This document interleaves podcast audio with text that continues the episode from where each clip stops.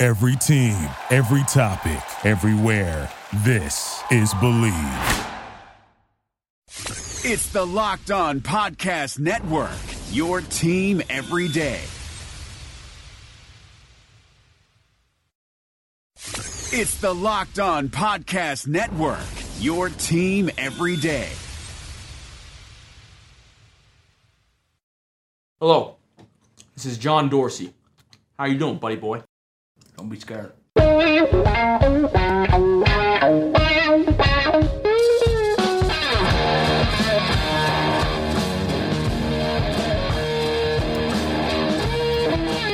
What's better than this? Guys being dudes here on the Draft Dudes podcast, presented by Locked On. It's Joe Marino and Kyle Crabbs from the Draft Network, we are your hosts here on this Wednesday, Hump Day edition of the podcast. Today, we are going to dedicate our entire show to digging into Kyle Crabbs' big board that just released on the draftnetwork.com. He put out his preseason top 50. We've got some questions to dig into, some names that stood out, and I'm excited to dig into this with Mr. Krabs. Kyle, welcome to the show. Are you ready to talk about your rankings? Uh, no, I'm tired of being put under the gun here. You know, we do these mock draft shows where you get to grill me on my picks and then I get to grill you on your picks. And now it's my big board time and you get to grill me on this. And oh, we're going to have to find a time to put you under the heat too, Joe, because uh, it's a little warm today in my seat. I feel like I'm in the hot seat here because uh, each one of these sets of, of big boards and top 50s, this is a big piece of content. This is something that uh, a lot of viewers really value. And, you know, we're, we're, we're just going to have to buckle down and, and hope we can weather the storm here on the show. You love it, Kyle. I know you do. this is what we do, man. This is our bread and butter. What's unique for me, and mine's due on Saturday. Uh, what's unique for me is I've never done rankings this early in the, in the process. You know, No, we've always been we've always been very you know like you get our draft guide, that's the rankings, and that's it. It's a one time thing. We put the prospect through the entire uh, valuation, and this is the grades. And so here we are with an entire season to play. We have no workout numbers. We have no confirmed measurements. We have you know there's so much data, so much information yet to come. But here we are putting rankings together, and it's going to make it even better come January, come February, March, where we're putting our final scouting reports together to have such a strong foundation on this class, on these players, to really understand how they've improved, how the, the weaknesses have carried, and how concerning that is if we're talking about stuff that can be corrected or if they're tragic flaws. So I, I, I personally uh, have enjoyed not putting out rankings, but I am definitely seeing the value in something that I'm embracing. So let's do this, Kyle. Let's let's go. I got your top 50 right in front of me here. So I want to work through uh, some of the names that really popped for me that maybe people are reading through the top 50 and seeing uh, some things that maybe they didn't expect. And then I have some questions uh, to ask uh, specifically, maybe about some themes uh, and some some trends that uh, you may have discovered upon making your top 50. So, Kyle, I want to start at number five.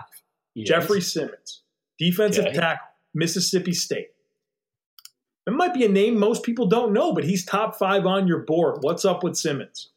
Yeah, Simmons, uh, he and Raekwon Davis, man, like flip a coin, really, as far as their perception. And this is something that John Ledyard actually dogged me on a little bit because when we did the preseason all draft eligible, spoiler alert, here's a part of my ballot. I had Jeffrey Simmons as first team, and Raekwon Davis was second team for the interior defensive lineman. Well, John gets my position rankings, and John gets my big board and I've got Raekwon Davis at four, spoiler alert, and Jeffrey Simmons at five. And John says, Whoa, hold on, dude. You had Simmons higher in the all draft eligible team, and Davis is higher on the position ranks in the big board, so what gives?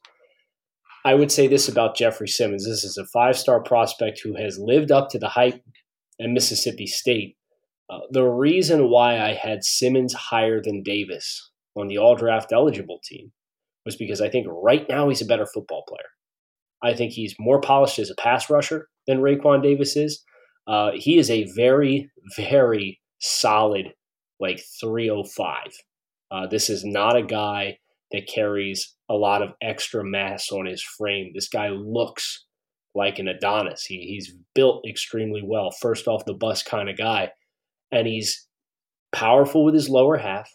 He's powerful with his hands. He shows good length to sustain separation from offensive linemen. And he has multiple pass rush counters. So I think his overall package right now is clearly defined. Uh, I think he's a plug and play starter at the next level. And I think he's right now, August 2018, a better football player than Raekwon Davis is. Although I would expect if Raekwon continues to progress and we see him reach his ceiling, Raekwon has a higher ceiling. Yeah, I love Simmons a lot, and uh, I mocked him early to the Bucks in my mock draft that dropped on Monday. How dare you, sir? I know, I know. I, I, I, of all the fan bases that came at me, friggin' Tampa Bay Buccaneers. That's what you get for suggesting the the Bucks could move on from Gerald McCoy after the season. If you want my reasoning for that, check out that mock draft on thedraftnetwork.com. Kyle, I want to slide slide down here to number 50. You've got Northwestern linebacker Paddy Fisher at number 15. And so, for some context on why this pops for me, I went back to uh, 2012. And so, what is that? The last five drafts that we've had. And here's yes. the entire list of the linebackers. I know where you're going here. It's a short list. the, here's the entire list of all, true off ball linebackers drafted in the top 15. Roquan Smith, Tremaine Edmunds was 16, so he doesn't count. Roquan Smith, Haason Reddick, Anthony Barr, Luke Kuechly. That's it, going back to 2012. And obviously, linebacker position is changing a ton in today's NFL. So talk about Fisher, how he fits, and why he's valued so high. Yeah, Fisher might not be an elite athlete. I know that's kind of the apprehension that John Ledyard has with having him, you know, kind of in this space as well. Uh, doesn't think he's necessarily uh, loose enough and explosive enough and rangy enough. But Paddy's got great range. Uh, he's an incredibly instinctive player for a redshirt freshman, that which is what he was last year. So he's entering his second year of eligibility. Um, I'm sorry, his third year of eligibility, his second year as a letterman, and his second year as a starter for Northwestern. He was the best defensive player on Northwestern last year. He was the best player on the football field when Wisconsin played Northwestern. Let that sink in. Valentine's Day is just around the corner, and it's only fitting that this important interruption is brought to you by Manscaped. Manscaped is the best in men's below the belt grooming. Have you thought about what you're getting your loved one this year? Or maybe you want to give the gift of sweet smelling grundle bliss to your partner. I'm talking about the Manscaped Perfect Package 3.0. Whether you're the only one who gets to see what's going on down there or you're one of many, do you, your partner, and everyone else a favor and introduce yourself to this revolutionary company. Manscaped just launched their brand new Perfect Package. Inside the Manscaped Perfect Package, you'll find their Lawnmower 3.0 trimmer, which features skin safe technology and will prevent you or your man from cutting his nuts. Speaking of smelling nice, let's be real. No one wants to carry around that locker room smell with them. That's why I am thankful for the Crop Preserver and Crop Reviver. These products keep your crotchal region from sweating, smelling, and sticking. The Perfect Package will also come with a pair of Manscaped boxer briefs that'll keep that junk feeling fresh all day. It's time to upgrade those overused pair of boxers to this new new. Give the gift that will make your Valentine's Day spicy. Go to manscaped.com and use the promo code locked on to get 20% off and free shipping. Ladies, this is the perfect gift for you and your man, and men, your partner will thank you. Trust me, he will thank you. And guess who else will thank you? Your balls will thank you. 20% off and free shipping when you use the promo code locked on at manscaped.com.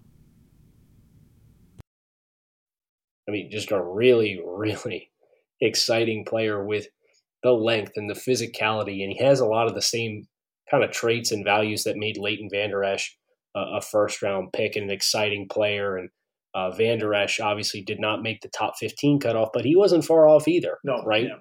Yeah. And that's kind of where I see Paddy Fisher right now is kind of in that same tier. He's not as necessarily as explosive, but uh, he's more instinctive and was a redshirt freshman. And uh, that instinctive quality shows up when he's attacking the line of scrimmage and his ability to play off of contact and extend his hands. And he's comfortable in all those little areas of the game that Vander Esch just left you wanting more, left you wanting him to see the guard block down and fill the gap. Wanted to see him punch and extend his hands on the numbers of an offensive lineman and pop and extend and bench press him off and then go find the football. Didn't do that with consistency. Paddy Fisher did that against Wisconsin last year as a redshirt freshman. And then you watch him in pass coverage, and I really, really appreciated his eye discipline and peripheral vision, uh, ability to pick things up as they're happening and routes as they're developing, and not getting suckered with things flashing across his face and vacating his zone coverage. He's not a turn and run man linebacker, but if you're playing zone in the middle of the field, Paddy Fisher's very big. He's loose enough, and he's got enough range in zone coverage that he can take care of all those qualities for you. All right, so we had Jeffrey Simmons at five, Paddy Fisher at 15. Two names maybe a lot of people weren't super familiar with going into the season. There's a name that I want to get into next that I know everybody knows, and that's Rashan Gary, Michigan defensive lineman, your number 20 player. Maybe some people are surprised that he's not in the top 10 or top five, where I think some of the other resources out there may indicate he's you know that highly regarded of a player because you know he was a number one player coming out of high school and those things, and so he's he's been in your face as uh, this elite talent. So Kyle, twenty number all tw- number twenty overall, Rashan Gary. Uh, why is he there, and why isn't he higher? Yeah, he's kind of uh, to make a, a non parallel comparison to another Michigan player. Uh, right now, where he's at is kind of where we saw Jabril Peppers at before Jabril Peppers' final year at Michigan, where you know you're talked about as a consensus top ten, top fifteen pick, and um, you're more athlete than football player to a certain degree. And listen, like Rashan can be so good uh, for his size, his motor, and his athleticism are tremendous. Uh, he's kind of caught in between playing end and tackle right now I think if he wants to play on the outside, his hands needs to get much, much better with much more consistency with the placement, the extension, the secondary plans, and the execution of those secondary counters. All those things need to get better if Gary's going to consistently play on the edge. Because right now, I mean, he will fly down if you leave him unaccounted for, and he'll chase things down off the back end. He can play with some power and collapse guys with his hands with a bull rush. He can duck inside of you and he can try and rip and dip, but he doesn't bend especially well off the edge with his hips. So Rashan, I think he's better inside. I have him listed as defensive line. If you include edge and interior defensive lineman, he's my seventh rated defensive lineman, and he's 20 on the board. I think that speaks a lot of the value that is potentially there in this defensive line group this year. So Rashan, for me, enticing, exciting football player. But depending on where you're going to ask him to play, he needs to get better at the technical side of the game. And for that reason, he's only, quote unquote, only at 20 on the board. Yeah, that's that doesn't mean Kyle doesn't like Rashan Gary. He's friggin' number 20. All right. So, Kyle, we've talked a lot about the cornerbacks in this class. And I know that you're pretty high on this cornerback class. We've talked about, you know, Levonta Taylor, and we've talked about Greedy Williams, and we've talked about DeAndre Baker, a lot of the big names that people know. The name that you and I haven't really discussed is Julian Love, and I'm glad that I have a few more days here to get my top 50 done because he's a player I need to see. You've got yeah. him at number 39 overall here, so uh, tell me what I need to know about Julian Love, cornerback from Notre Dame. Yeah, I, I really like his patience in off coverage. You know, we, we talk a, a lot about a lot of the corners in this group, whether it's Lavert Hill or Amani Oruwariye or um, these these guys, Michael Jackson being another guy that, that they're really, really good at the line of scrimmage. When they use their length to their advantage is when they're at their best. And they get in the guy's hip pocket early. I really admire Julian Love. I thought his best qualities showcased when he was off the line of scrimmage. He's a little impatient in press coverage. Uh, gives up a lot of free releases because he's early to throw his hands or he's quick to hinge his hips. But you get him in off coverage, and he forces receivers to declare their break before he gets hip to hip. And he has really good short area quickness, and he can mirror that break with great effectiveness. And once he gets into your body, he's almost to the point where he's too physical. So this is a guy that needs to clean up his technique and press coverage, but I see the physicality that he brings down the field. I get really excited about that potential if you can harness that into press technique. And uh, I, I just really thought that the anticipation that he showed, some of his willingness to jump on routes when they were in front of his face, were exciting qualities. And he's pretty well slapped together at 5'11, 193. So, from a sturdiness perspective, like this is a really well put together football player who has some qualities that, you know, are unique from some of the other corners in the class. And I think that gives him an attractive appeal. Uh, but yeah, he is going to need to clean up some of the technical stuff, especially if you're going to play him at the line of scrimmage. Kyle, last player I want to ask specifically about on your board here is Drew Lock, quarterback, Missouri. He's at number 45. And uh, it's, it's interesting here, the quarterback class going into the year. It's not like last year where we had this handful of first round caliber prospects that we just you know knew they were going to be first round guys. And so right. you know there's there's kind of three guys at the top of the list this year, and Brian Lewerke from Michigan State, Drew Lock from Missouri, Justin Herbert from Oregon that are on people's radars as potential R1 guys. But you have Lock at 45, and to me, that's friggin' no man's land for a quarterback prospect because you're either taken high or you're probably a backup, right? That's kind of what we see for quarterbacks uh, and how things unfold. So, what's going on with Lock? Can he rise? And uh, what's pushing him down for you? Sure. I mean, when when we put together our boards traditionally, Joe, it's very straightforward, right? There's a numerical output, and you hit sort, and it gives you the output and the ranking that you're you know using as the the composite score for all these players with where we are now this is more of a list them and stack them right and this is how like before you did numerical scouting this was yeah. the way you did it or if, if if people don't have a system that they adhere to and they just watch the players and write their notes and then list them like this can get a little chaotic because you have so much information. You almost have to just throw the first name on the board and then put these guys up here and say, okay, would I rather have X or Y? If you'd rather have X, you put it above the name on the board. You'd rather have Y, you put it below the name on the board. Then you get the next one. You rather say, would I rather have X or Y? Or would I rather have X or Z? And that's how you slot your board.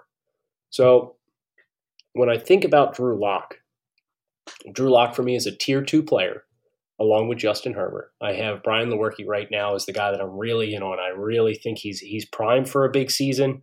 I think he's going to perform to the expectations that I have. I see starter qualities, but I have apprehensions with both Justin Herbert and Drew Lock.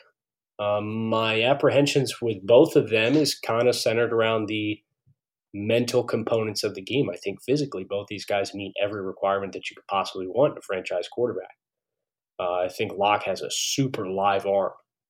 But I thought the biggest thing with Lock, aside of the fact that he's coming from a spread offense, is his eyes tell a lot of stories on a play by play basis. And what I mean by that is his eyes tell defenders where the football is going to go with too much consistency. I guess you could almost say he locks onto his reads, Joe. And that's an area of concern for me, a big area of concern for me, because it's okay, it's not there. Move on. And it doesn't use the full field of play with the rapidness and confidence that I would really prefer to see in a quarterback. So for both Justin Herbert and Drew Lock, they were in tier two. So the way I listed the board was I had all my tier one guys that I designated and I listed those guys. Would you rather have X or Y? This is NFL Under Review, local experts on the biggest NFL stories. The NFL Honors Award Show was last week, and one surprise when it came to Defensive Player of the Year. This is Bear Motter with your Los Angeles Rams update from Locked On Rams. Aaron Donald would have been the first player in NFL history to win the award three straight years in a row, but it wasn't the case at the NFL Honors. That award this year went to Stephon Gilmore, and don't get me wrong, Stephon Gilmore had a great season. Six interceptions, 18 pass deflected, two touchdowns. He had 53 total tackles Stephon Gilmore won the award with 21 votes. Chandler Jones came in second with 14. TJ Watt with 10. Although Donald says this doesn't bother him, I see him putting this chip on his shoulder, working even harder, and coming back stronger in 2020, which is a scary thing for the rest of the NFL. For more NFL news, subscribe to the Locked On NFL podcast only on the Locked On Podcast Network, your team every day.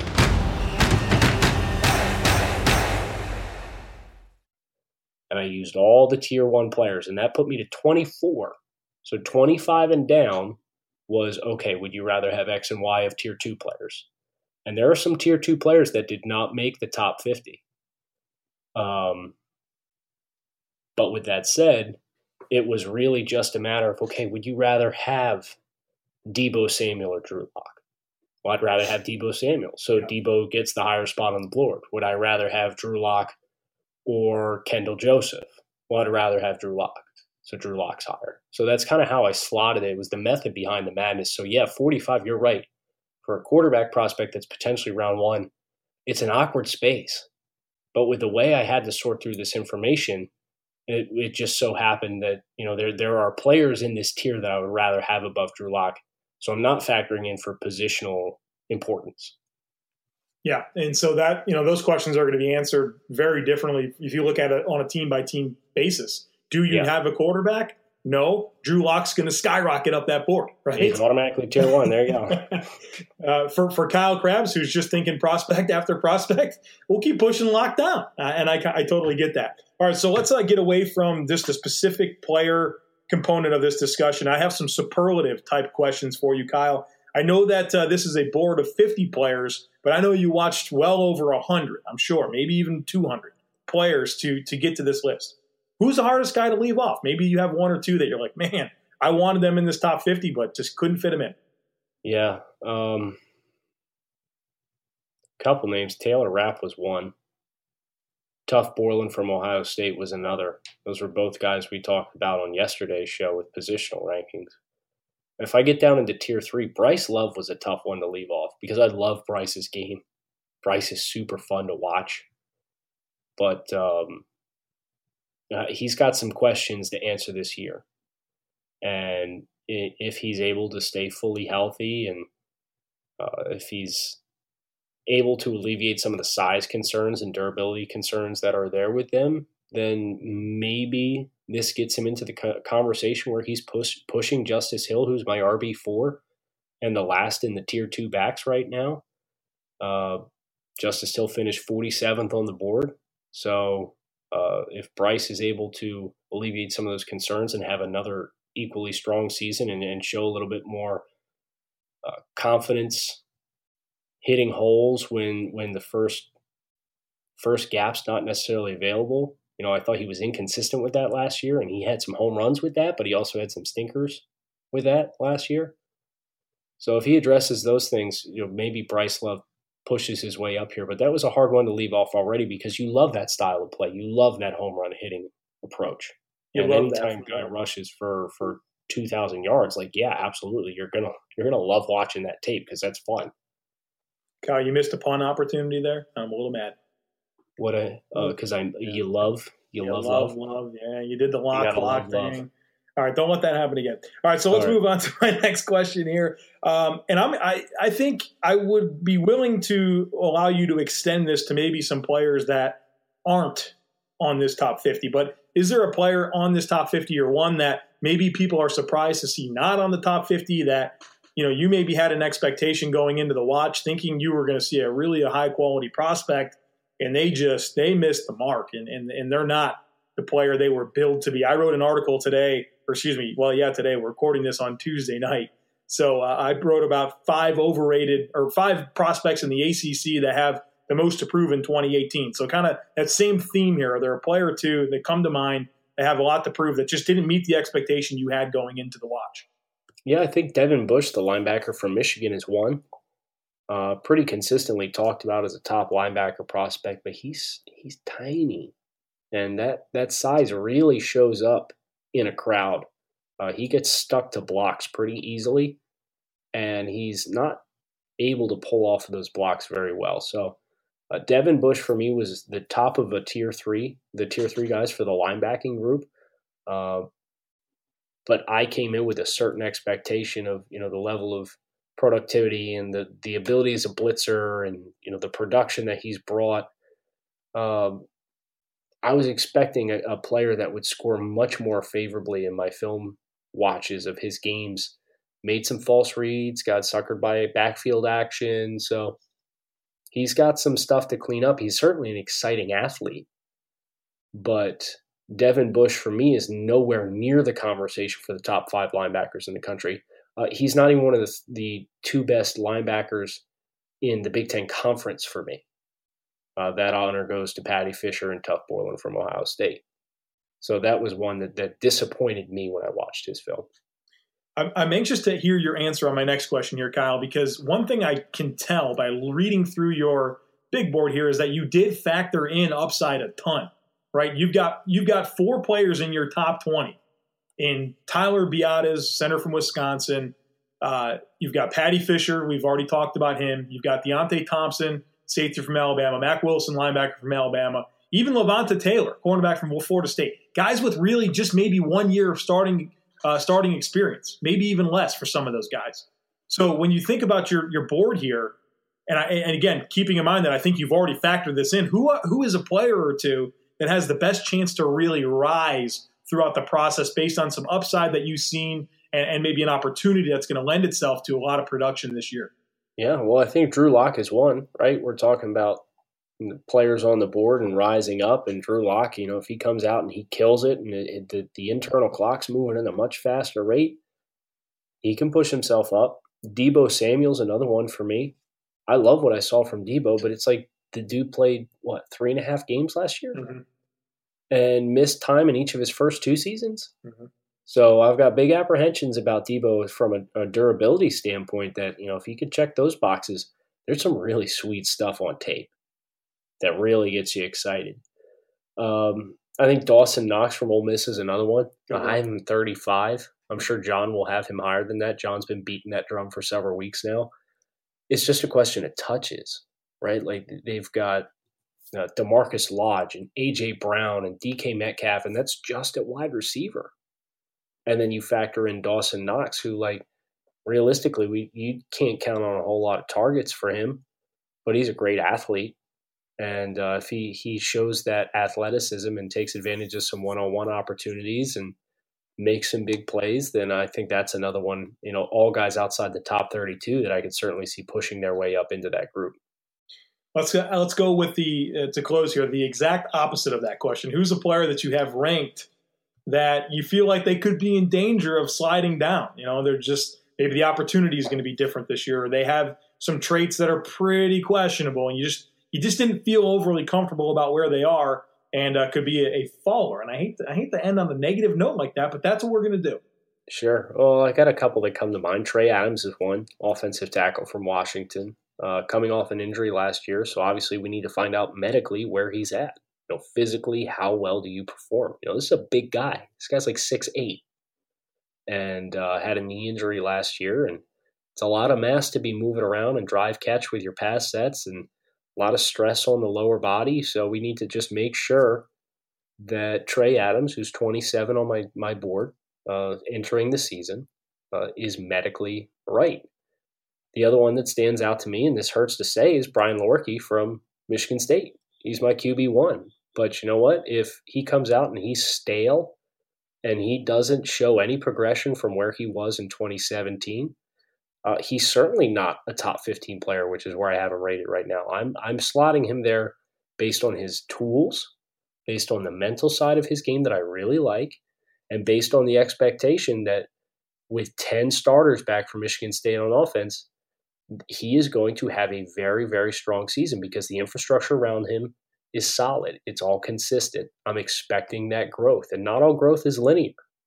But you know, if he regresses as a football player, if he's stagnant as a football player, that's going to disappoint me, and I will not be able to justify him inside my top 15. I got one more. Can I sneak one more in, Kyle? Yeah, please do. All right. So, no negativity the show. one thing I always like to uh, think about is the strength of the top of the draft. And, you know, I started with number five, Jeffrey Simmons, and kind of moved to 15. So we didn't spend a whole lot of time talking about specifically the top 10 guys. But I think about teams, you know, next spring that are going to be picking in the top 10. And you want to feel like if you're picking in the top 10 that you're going to get, you know, an elite value, a, a player yeah. that is going to potentially alter your franchise. So when you look at this list going into the season, how deep is that list? Like where where is that line where that you draw that said, hey, I need to get one of these first five, six, seven, eight, nine, ten, however many it is, to really truly get one of the premier talents in this class as you see it right now? Sure. Well, obviously everything depends on the quarterback slotting, right? But if you're picking in the top five and you don't have a top two pick, you're nervous mm-hmm. because you got Nick Bosa and Ed Oliver. Mm-hmm. Uh, Ferrell is not a bad consolation prize by any means. Neither is Jeffrey Simmons or Raekwon Davis. If you need a guy in the secondary, Greedy Williams, you can feel pretty good about him. I think the questions really stop after six with Greedy Williams. You got Bosa, Oliver, Ferrell, Davis, Simmons, and Williams. I think those six guys you can come into if you're a top six pick, you're going to say, okay, at least we're going to come away with one of these guys. DK Metcalf at number seven. Um, whole lot of physical upside. Has not met that with production on the field yet. So there are some questions there. Uh, you think about some of the other guys. Noah Fant, is he just a flex receiver? Is our offense the kind of offense that can maximize that kind of value as a football player? Rodney Anderson, he's a running back. Okay, you know where where where does running back fall in our list of needs? You know, is that a luxury pick, and can we afford to take that? You know, even if he has excellent production, which I expect he will. Jonah Williams doesn't have ideal length. So I guarantee you there's going to be some conversations on whether or not this is a guard or a tackle. So if I'm looking through the list, you know, 7, 8, 9, 10, 11, all of these guys just start to have some apprehension with, or at least a little bit of doubt. But one through six, I feel like are really, really foundational, solid football players. A follow up thought on that, Kyle. Um, and maybe some people will disagree with me, but I'm with you. Bosa Oliver best two players in this draft. I don't think it's very close. And you think about the teams right now that we're talking about as picking one and two Arizona, Buffalo, the Jets. Uh, those are the teams, right, that really pop and come to mind. Um, and you you slot them and you think they love to get help on offense for those young quarterbacks that they have, build the offensive line, get a weapon.